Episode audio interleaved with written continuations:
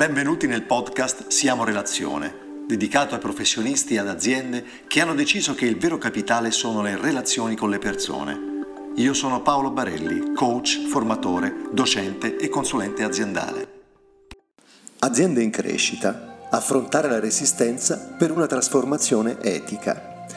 Ma probabilmente il tema è più complesso e riguarda proprio il pensiero. Tuttavia dobbiamo affrontarlo parlando di clima e di cultura organizzativa, che è fatta di ciò che i leader e i team sentono e pensano in concreto, su come ci si deve muovere di fronte al mercato che cambia, su come gestire i collaboratori e i responsabili che non sono più in grado di coordinare gli eventi, di come rapportarsi con i colleghi, come considerare i risultati. L'azienda e i suoi uomini sanno benissimo che la maggior parte dei problemi dipendono da convinzioni ormai radicate e da emozioni che ne derivano, e sanno anche che rischiano di perdersi nei nuovi modelli che imperversano con ritmi differenti. Sanno anche che occorre esplorare e comprendere appieno lo stato attuale e le possibilità di evoluzione se non si vuole generare impotenza nelle azioni di riforma. E attenzione, la cultura organizzativa può essere una parte significativa della zona di comfort. In questa puntata esploreremo un argomento cruciale per il successo delle aziende, la resistenza al cambiamento. Scopriremo come affrontarla in modo efficace, promuovendo l'innovazione e il progresso all'interno delle organizzazioni. Ma da cosa deriva questa resistenza? Come identificarla? Quali sono i motivi per cui le persone persistono al cambiamento in azienda? In genere, nelle situazioni di crescita rapida, l'organizzazione decide di apportare modifiche ai processi, alle strutture o alle strategie ed è inevitabile che alcune persone reagiscano proprio così, con resistenza. È importante andare a comprendere i motivi per affrontarla in modo efficace e favorire la transizione senza problemi.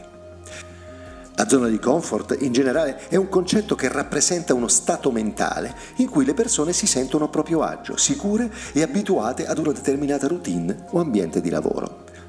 Descritto così può sembrare un luogo piacevole, ma la zona di comfort può diventare un ostacolo significativo per l'azienda quando impedisce la crescita, l'innovazione e l'adattamento ai cambiamenti. Uno dei motivi principali per cui si preferisce rimanere nella zona di comfort è la paura di ciò che può accadere. E se cambiasse qualcosa? E se non funzionasse più questo modello? Ma perché cambiare? In fondo finora siamo andati sempre bene e non solo, stiamo anche crescendo. Insomma, il cambiamento può essere critico perché introduce incertezza e sia i leader che il team esistente iniziano a vivere una sorta di doppia esperienza interiore, e cioè la piena coscienza che le cose non stanno andando come si vorrebbe e nello stesso tempo si preferisce rimanere nella zona di comfort piuttosto che affrontare queste paure. Questa zona ovviamente può variare da persona a persona e da organizzazione a organizzazione, ma ciò che ci si chiede è perché si vuole rimanere bloccati in questa situazione disfunzionale? Vediamo insieme alcune ragioni. I ruoli e le responsabilità di routine. Le persone tendono a sentirsi a proprio agio quando svolgono compiti e responsabilità che conoscono bene e che hanno svolto per un certo periodo di tempo. Cambiare ruolo o responsabilità può far uscire dalla zona di comfort e rappresentare una sfida troppo difficile. Le relazioni con i colleghi e i superiori possono diventare una parte importante della zona di comfort. Cambiare team o lavorare con nuove persone può essere stressante o può generare insicurezze e perdite di riferimenti. La gestione del cambiamento efficace spesso implica aiutare le persone a spingersi al di fuori della loro zona di comfort in modo graduale, offrendo supporto e comunicazione chiara per facilitare la transizione. Le aziende più attente a questa problematica sanno perfettamente che è necessario un lavoro di continua formazione dei propri collaboratori. Predispongono e richiedono la definizione di percorsi di formazione centrate sull'approccio al cambiamento.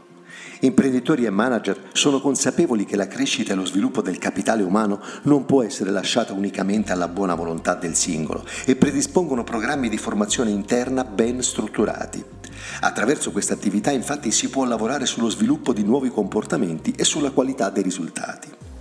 Il vantaggio di una formazione aziendale qualitativa è quello di staccare le persone dalla cultura interna basata sugli assunti e sulle credenze. Ma scusatemi, gli assunti sono quegli elementi abituali che, sperimentati una volta, sono stati acquisiti come modalità abituali. Ma ora vediamo alcuni suggerimenti su come individuare e affrontare segnali di resistenza in azienda. Intanto prestiamo molta attenzione a commenti negativi o scettici riguardo il cambiamento durante le riunioni di team o nelle conversazioni informali. Osserviamo se ci sono molte domande o preoccupazioni sulle implicazioni del cambiamento. Rileviamo se i membri del team evitano di discuterne o cercano di minimizzarne l'importanza dicendo spesso che va tutto bene e che il loro reparto è ok. Notiamo se i membri del team continuano a seguire vecchie routine o processi anche quando dovrebbero adottare nuovi approcci, o se c'è resistenza aperta, come il rifiuto di partecipare attivamente a progetti legati al cambiamento. Cerchiamo di capire se c'è mancanza di partecipazione attiva a qualsiasi iniziativa, questo può indicare una forte resistenza. Se il team sembra avere difficoltà a compiere progressi significativi nel contesto del cambiamento, ciò potrebbe essere un segnale di resistenza. Le persone potrebbero mostrare segni di stress, frustrazione o insoddisfazione emotiva quando sono sottoposte a cambiamenti così significativi.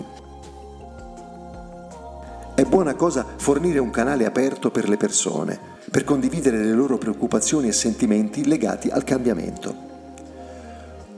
Si potrebbero organizzare sessioni di ascolto o colloqui individuali.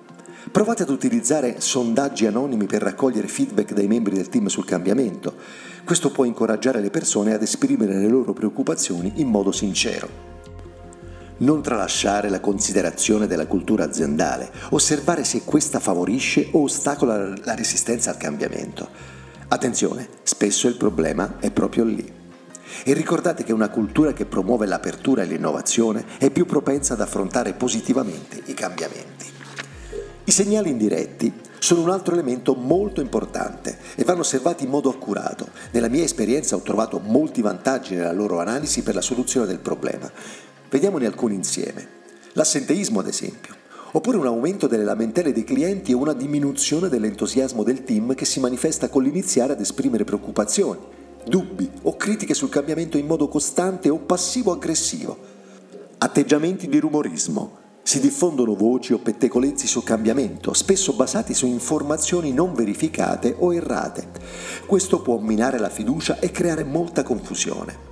Alcuni dipendenti o responsabili iniziano ad ostacolare il cambiamento in modi sottili, ad esempio ritardando l'implementazione o sabotando i progressi, o peggio continuando a posticipare o procrastinare l'adozione del cambiamento. Si inizia a sperimentare un aumento delle dimissioni e dei licenziamenti. Ricordiamo che la resistenza al cambiamento è un fenomeno normale e può variare in intensità da persona a persona. È importante affrontarla in modo costruttivo, offrendo sempre supporto, comunicazione chiara e opportunità di coinvolgimento attivo nel processo. L'identificazione tempestiva della resistenza consente di adottare misure preventive per mitigarla e promuovere un cambiamento efficace all'interno dell'organizzazione. La modalità da me utilizzata per affrontare e risolvere questo problema, e devo dire anche tutte le criticità che si presentano nelle aziende, è ispirato al metodo suggerito dalla epistemiologia costruttivista, che è quella posizione filosofica che nega il concetto di realtà oggettiva, sostenendo che esistono tante realtà quanto sono le prospettive da cui si osserva. Ma approfondiremo questo argomento in un altro podcast, ma se volete saperne subito di più andatevi a leggere autori come Von Foerster, Bateson, Valslavik. In sintesi, questi ed altri autori ci dicono che non esiste un metodo o una teoria per risolvere un problema, ma solamente le soluzioni più efficaci che risolvono nel più breve tempo possibile. Insomma, per risolvere il problema relativo a questa puntata, quindi, non dovremo chiederci perché c'è resistenza al cambiamento, ma come funziona, dove si inceppa il meccanismo di svolta, applicando di volta in volta le tecniche di intervento che ho accumulato nella mia esperienza. Spostando naturalmente l'analisi dalla ricerca della causa e dei colpevoli alle modalità che generano il suo persistere e come questo si può modificarlo per renderlo virtuoso anziché vizioso. Non dimenticate mai, comunque, che l'elemento determinante per la soluzione del problema è sempre la relazione, l'unica che ci permetterà di portare i leader, i dirigenti, il team a mutare le proprie percezioni riguardo la realtà, facendo sì che il cambiamento al quale si resiste venga risolto proprio da chi lo vive. Riflettevo, e se il cambiamento riguardasse nuovi modelli per le aziende in grande crescita, che potranno così aprirsi e raggiungere nuovi obiettivi? E se queste aziende avessero l'intrinseca propensione alla cura e all'attenzione delle persone, alla sostenibilità, e credessero in modelli etici e di sviluppo, aumentando la felicità insieme all'occupazione? E se tutto questo richiedesse prima di tutto un cambiamento vero, non varrebbe la pena di percorrerlo? Concludo con una frase di Albert Einstein. La misura dell'intelligenza è data dalla capacità di cambiare quando è necessario. Il mio sincero saluto e alla prossima riflessione.